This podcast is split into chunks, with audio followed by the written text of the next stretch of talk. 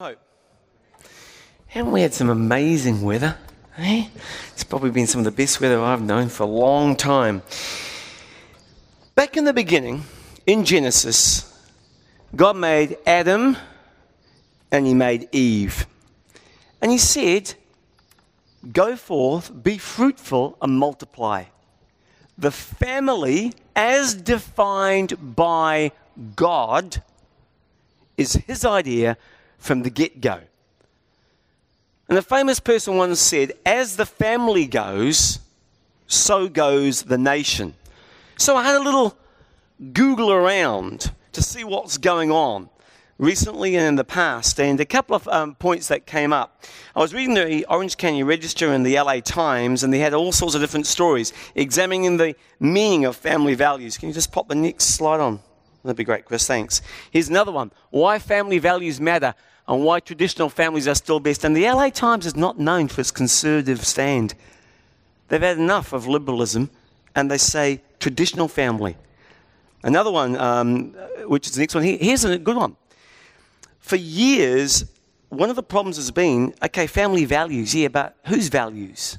The world's values, how they value family, or God's values?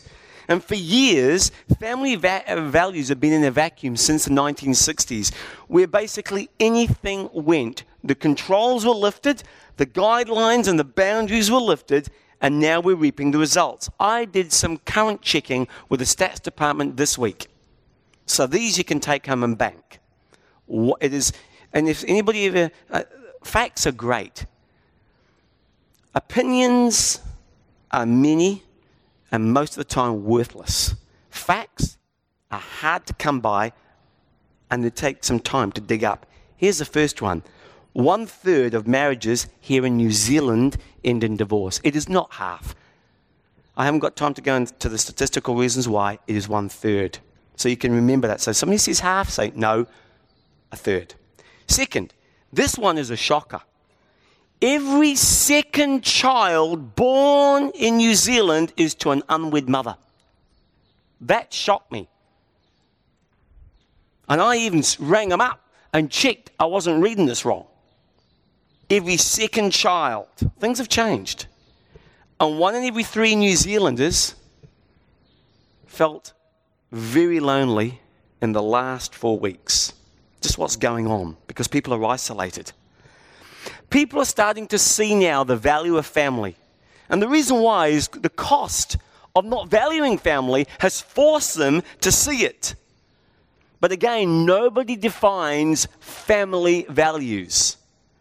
I've taught my kids whenever you have a debate, the first thing you need to be clear on is your terms. So nobody defines these values. And have you noticed what I have is that it's PC to say, well, I believe in family values, but this is where it becomes un-PC when you get specific about what they are. The moment you get to specifics, you're running into against the grain. I mean, just look at even the TV. The values that are portrayed on TV. Mind you, not many people, not many young people watch TV these days.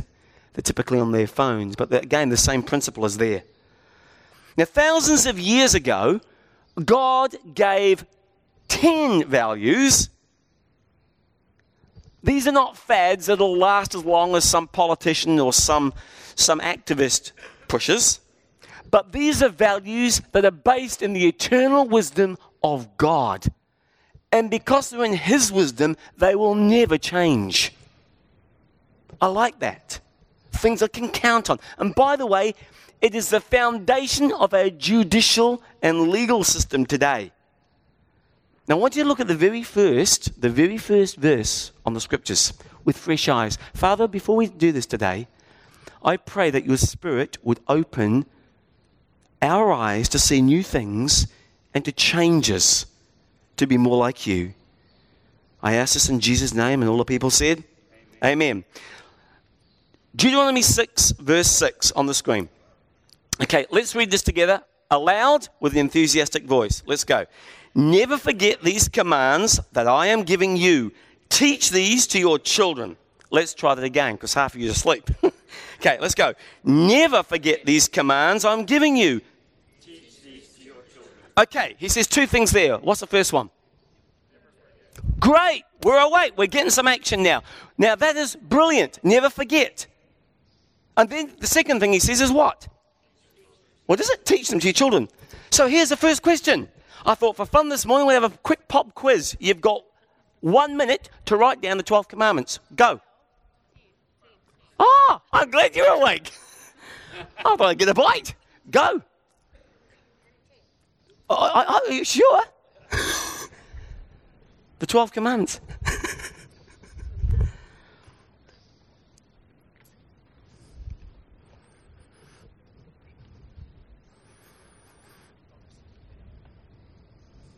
Wait, no conferring, no cheating over there. this is group therapy. 30 seconds left. Each of you should be able to do this. Come on, drag that back from Sunday school.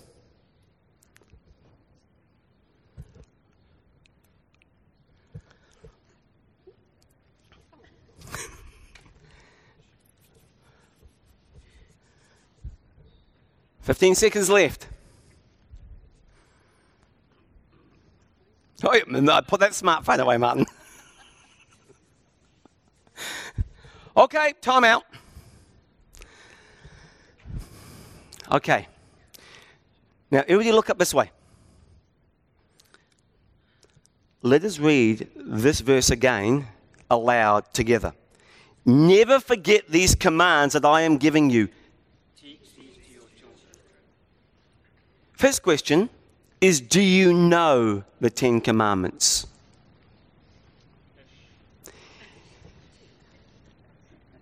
Could you teach them to your children?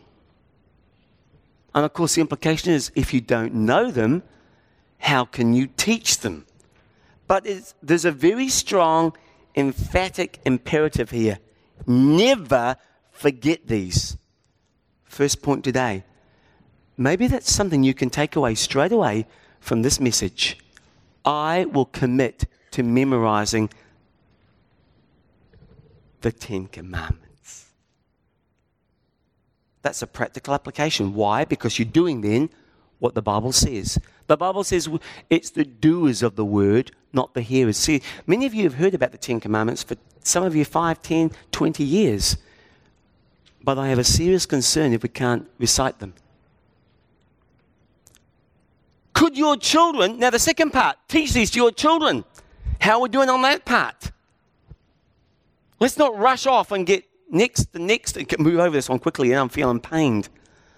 Could your children, because that's what God says here, could they quote them back to you? Because that's what that verse says. This is God's word. This is not my idea.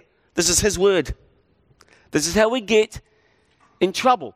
We listen, but we don't do and apply the word of God.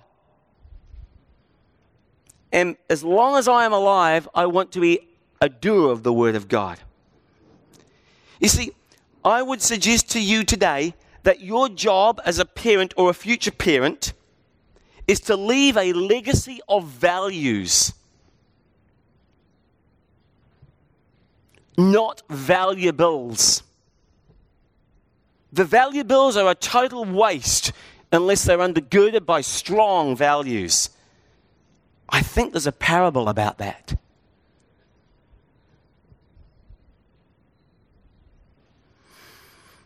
One of the guys got a whole bunch of money, and what did he do with it? He blew it on wine, women, and song.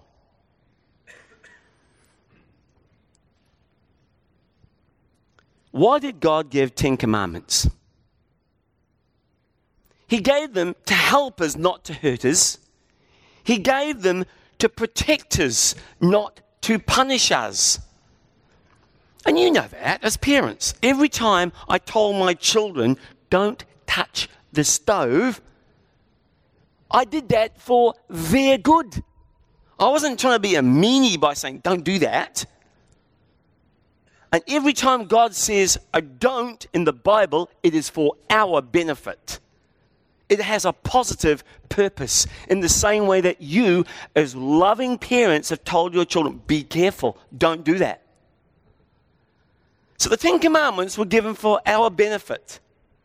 And if we choose to ignore them, it hurts us. And God has set in certain in motion certain physical laws in this universe. For example, the law of gravity. He set that, it's constant. If you ignore the law of gravity, you will not hurt the law of gravity, you will hurt you. If you jump out of a 10 story building, you don't break God's laws, they break you. So, likewise, we have physical laws, there are also spiritual laws. Now, I want you to notice something for, with fresh eyes this morning. These are not called the 10 suggestions. And there's a really good reason for that. Because this wisdom is unchangeable. In fact, psychiatrists are saying back in the 60s there were zero boundaries. And we're all mature here, so I can say that. It was free sex, do what you want, whatever makes you happy. Now they're saying, whoa, we need boundaries for emotional and relational health. We need parameters, otherwise, we breed very insecure people. And by the way, just a side by side, we'll get to that later on in the series. These Ten Commandments are given in order, and that order is not happenstance. So I want to look today at the foundation for a strong family. And let's read this first one aloud from Exodus chapter 20 and verse 2. The first one says this You shall have no other gods before me.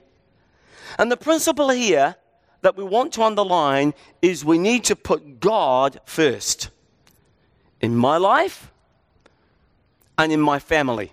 Put God first. He deserves to be number one. And by the way, there can only ever be one number one, obviously. He made you, and everything you, you have in your life, every breath in your lung, every thought that you have, is because of God. Now, what does it mean by no other gods? Notice it's a small g.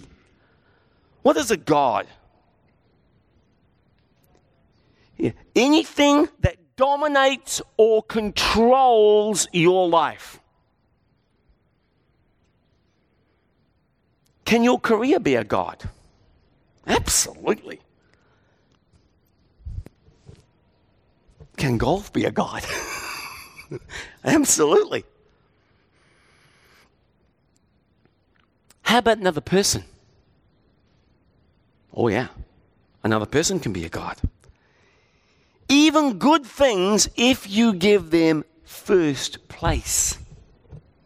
And at the beginning of the year is an opportune time to look at who or what has got first place in your life and mine.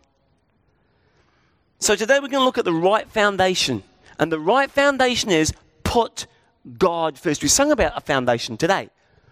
Christ, the cornerstone. That means that's the one that's dead square, dead level, and everything else is built up on the top of that. If it's not, the higher up you get, eventually the whole thing collapses. So building the foundation is never glamorous.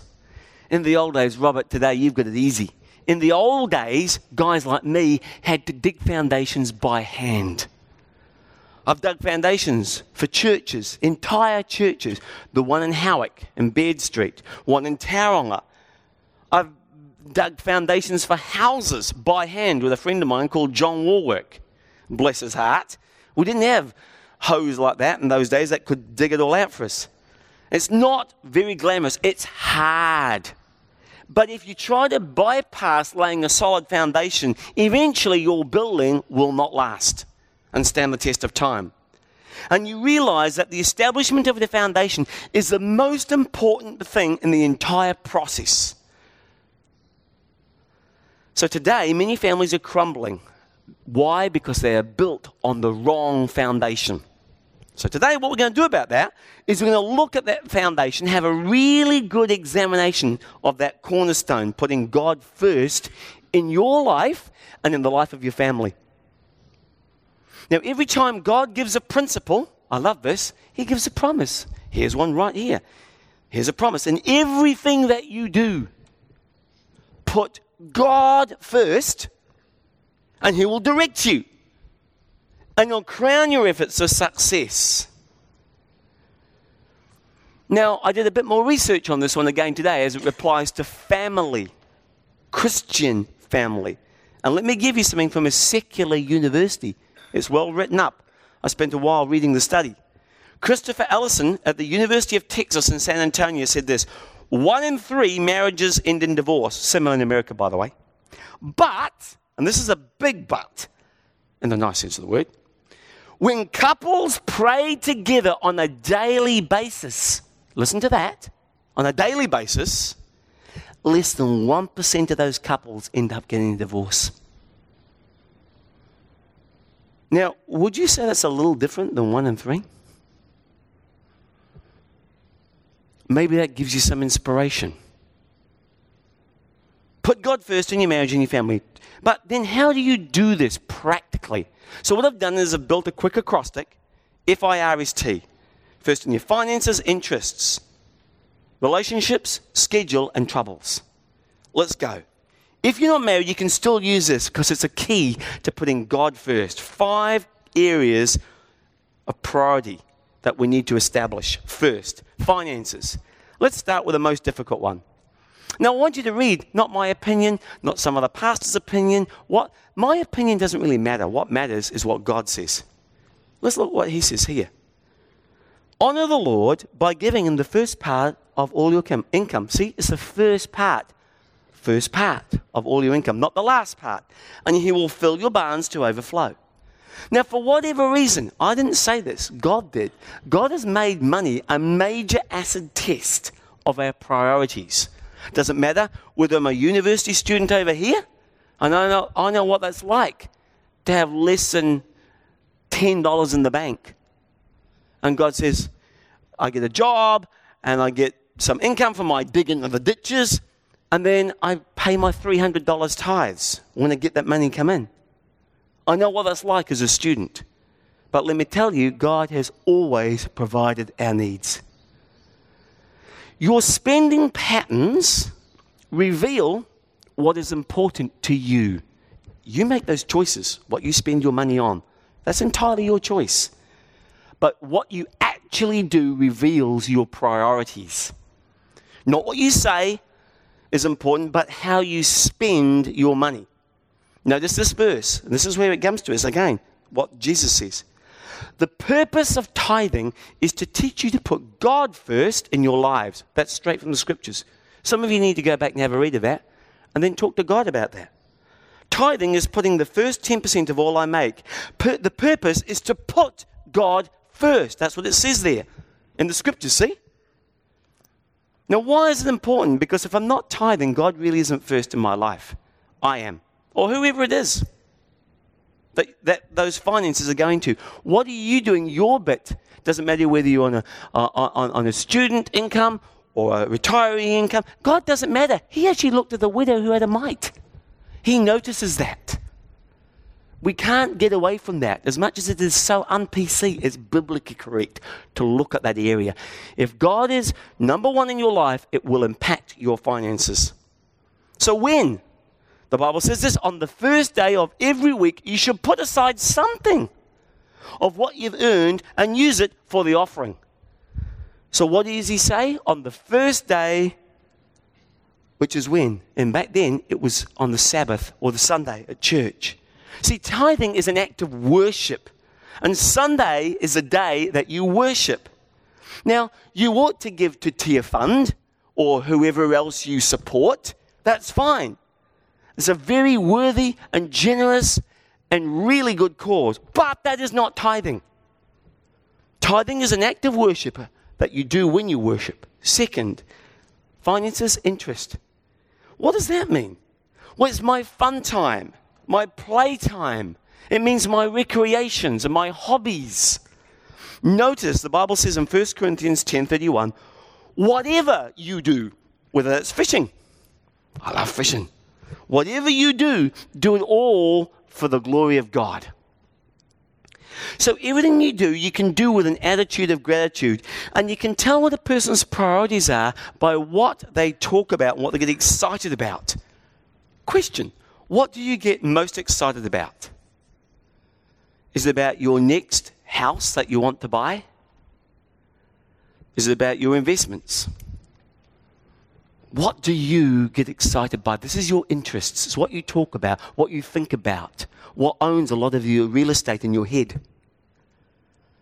Some people who can talk for hours on the phone or on Facebook and talk about other people or whatever's going on there, my question is do they look, if you look at the proportion of time, there's 100%, what proportion of that time gets spent talking about the Lord?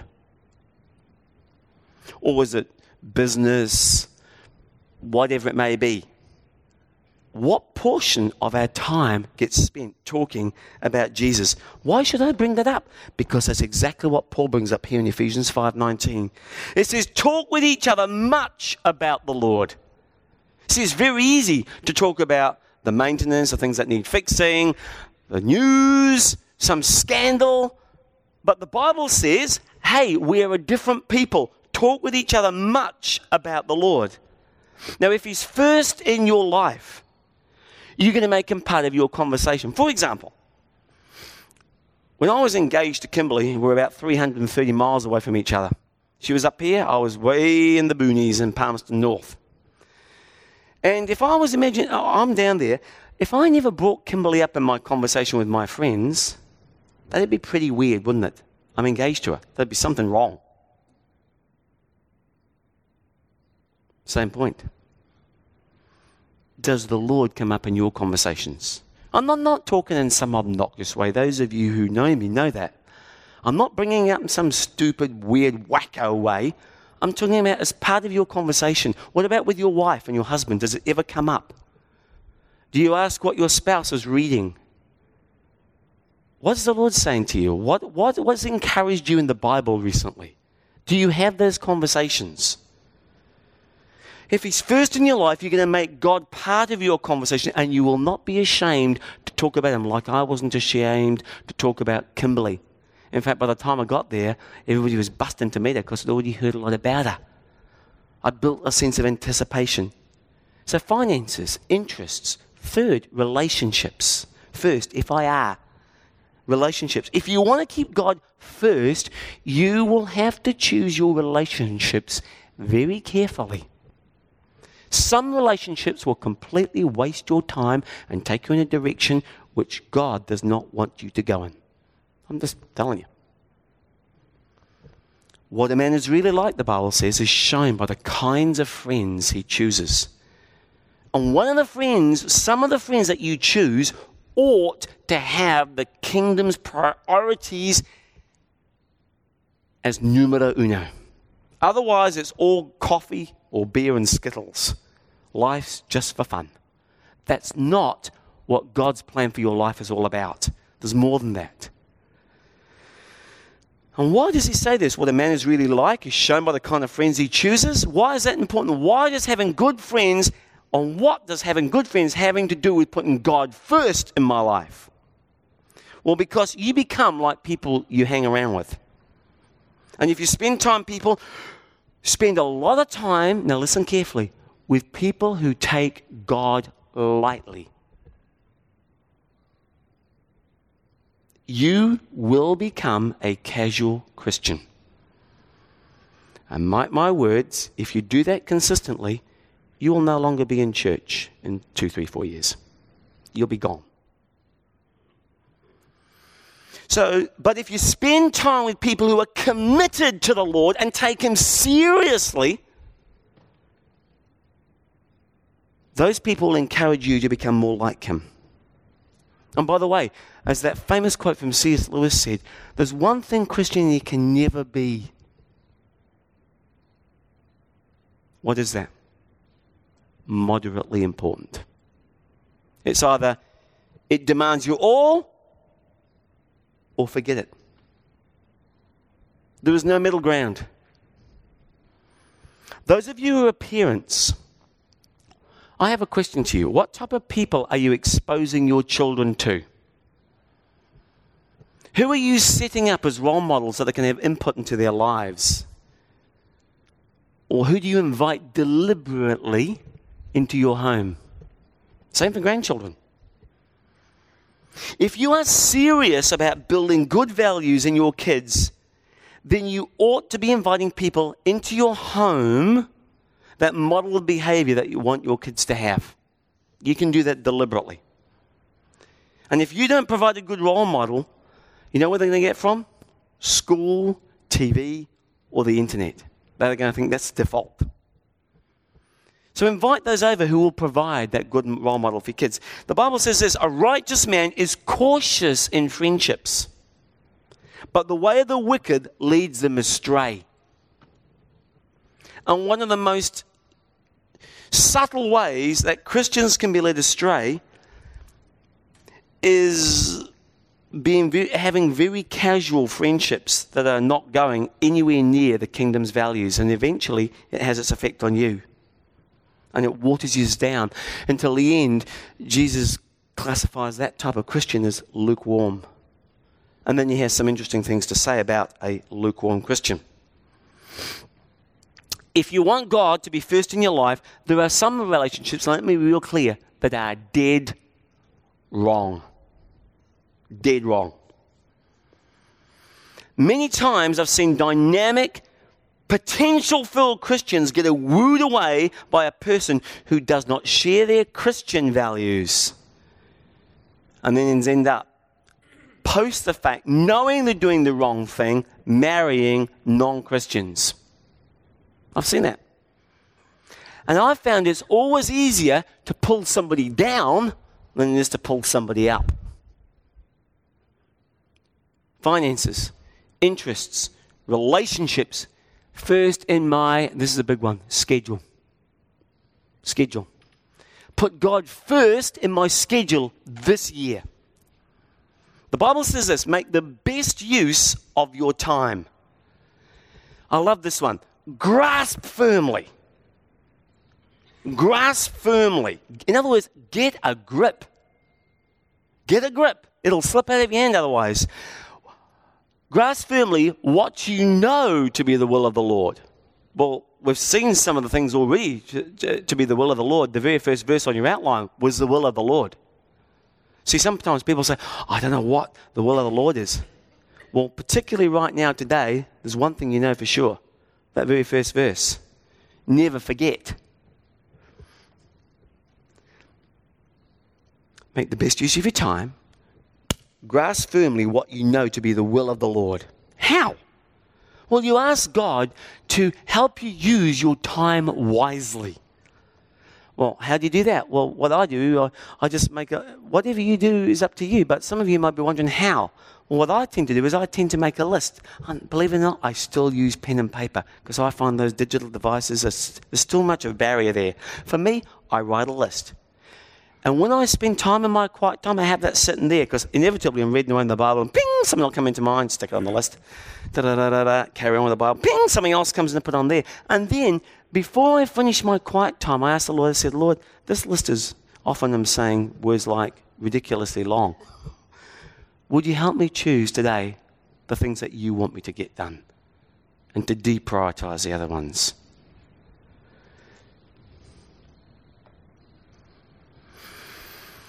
Would you agree that you don't have time to do everything?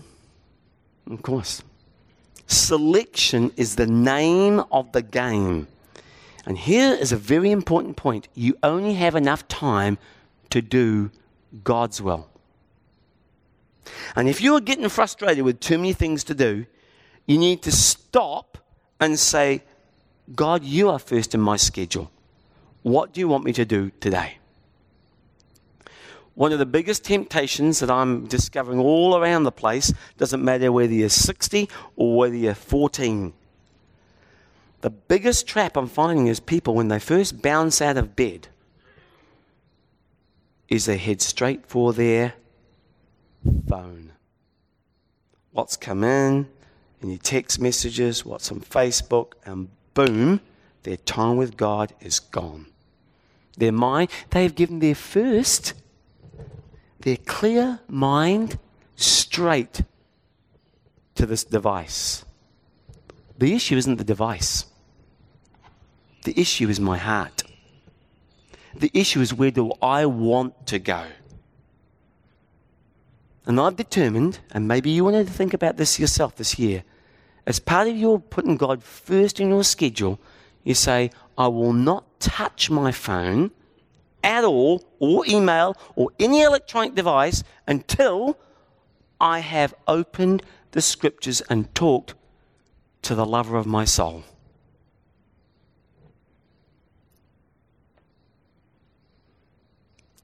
Jesus felt this need.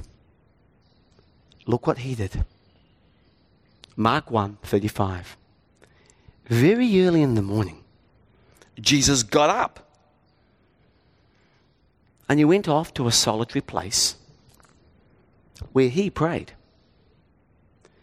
Now, it is possible, and I know this, to be so busy that you forget to have time with God. Would anybody else admit that apart from me? Yeah. The first part, those of you who admit it, God will grant you grace because you're not prideful to say that. But I want you to notice this next verse. Some of you have forgotten this verse or never even read it. Jeremiah 2, verse 32. It says this Does a maiden forget her jewelry and a bride her wedding ornaments? Yet my people have forgotten me days without number.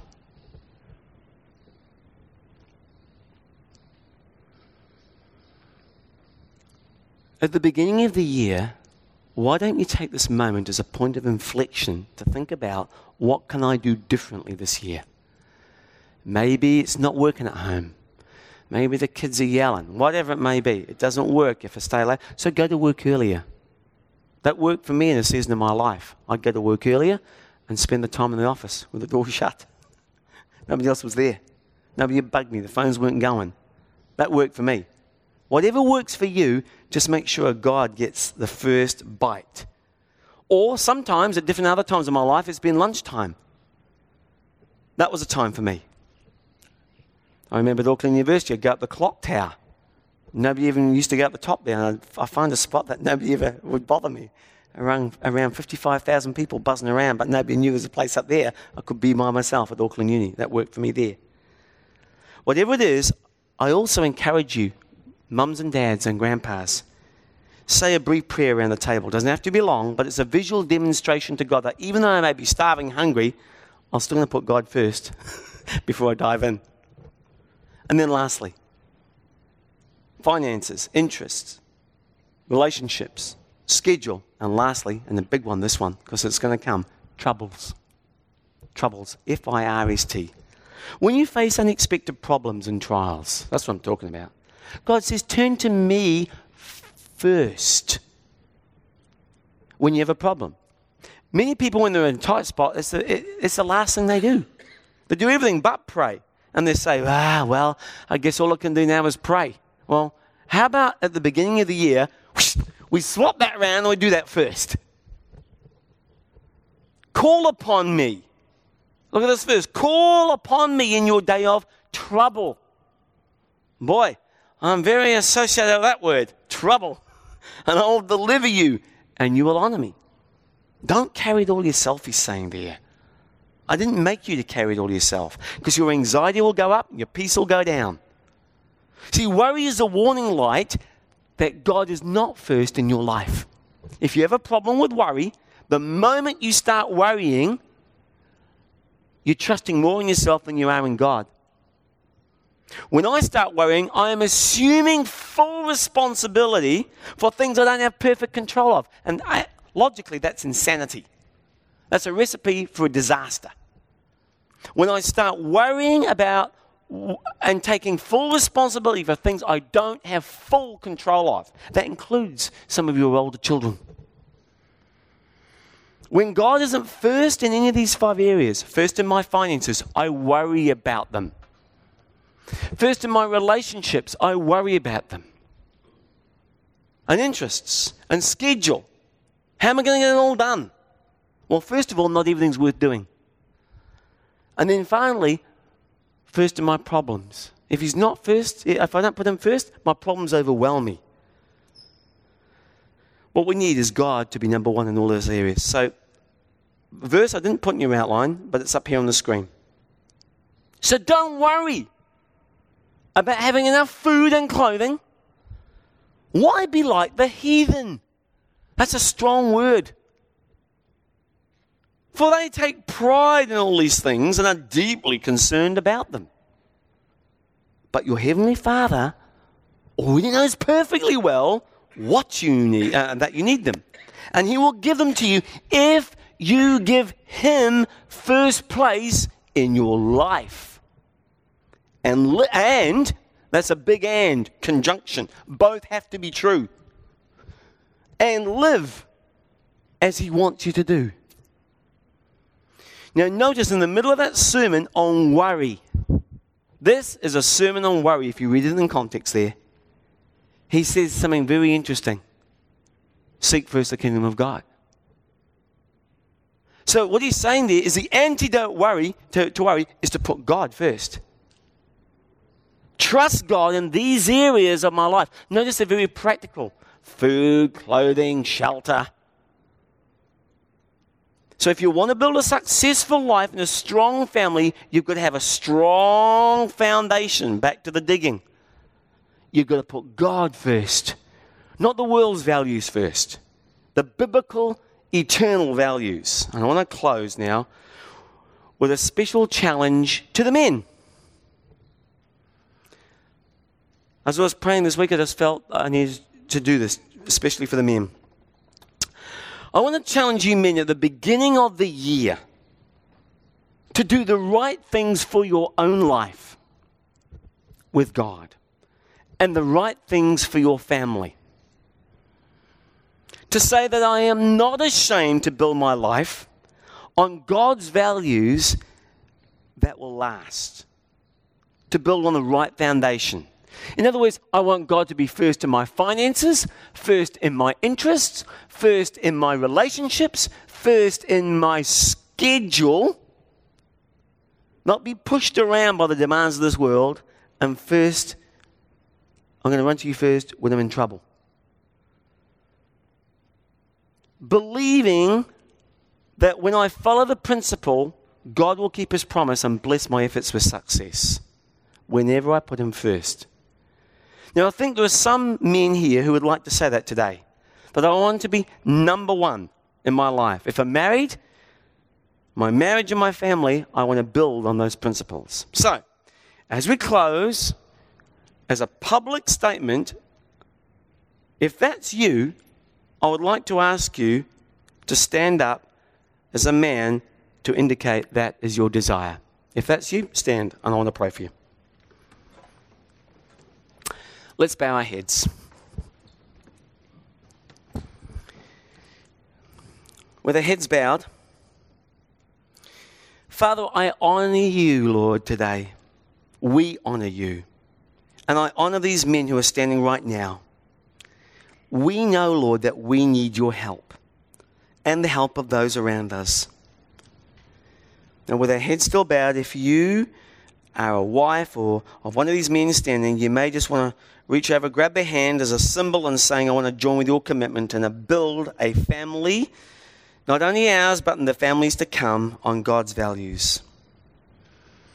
And by joining today and standing today, you are saying, God, I want you to be first in our finances, first in our interests, first in our relationships, first in our schedules, and first, Lord, we're going to come to you when we're in the cactus in trouble. Father, thank you that only by the power of Jesus Christ can we obey these commandments that you gave us to do. Thank you that you make all the difference in our lives. And we pray that this commitment will cause us to open our hearts to the things you'd have to say to us in the days ahead. Lord, may we run strong, run hard, and finish strongly. We ask this in the powerful name of Jesus. And everybody said, Amen. God bless you.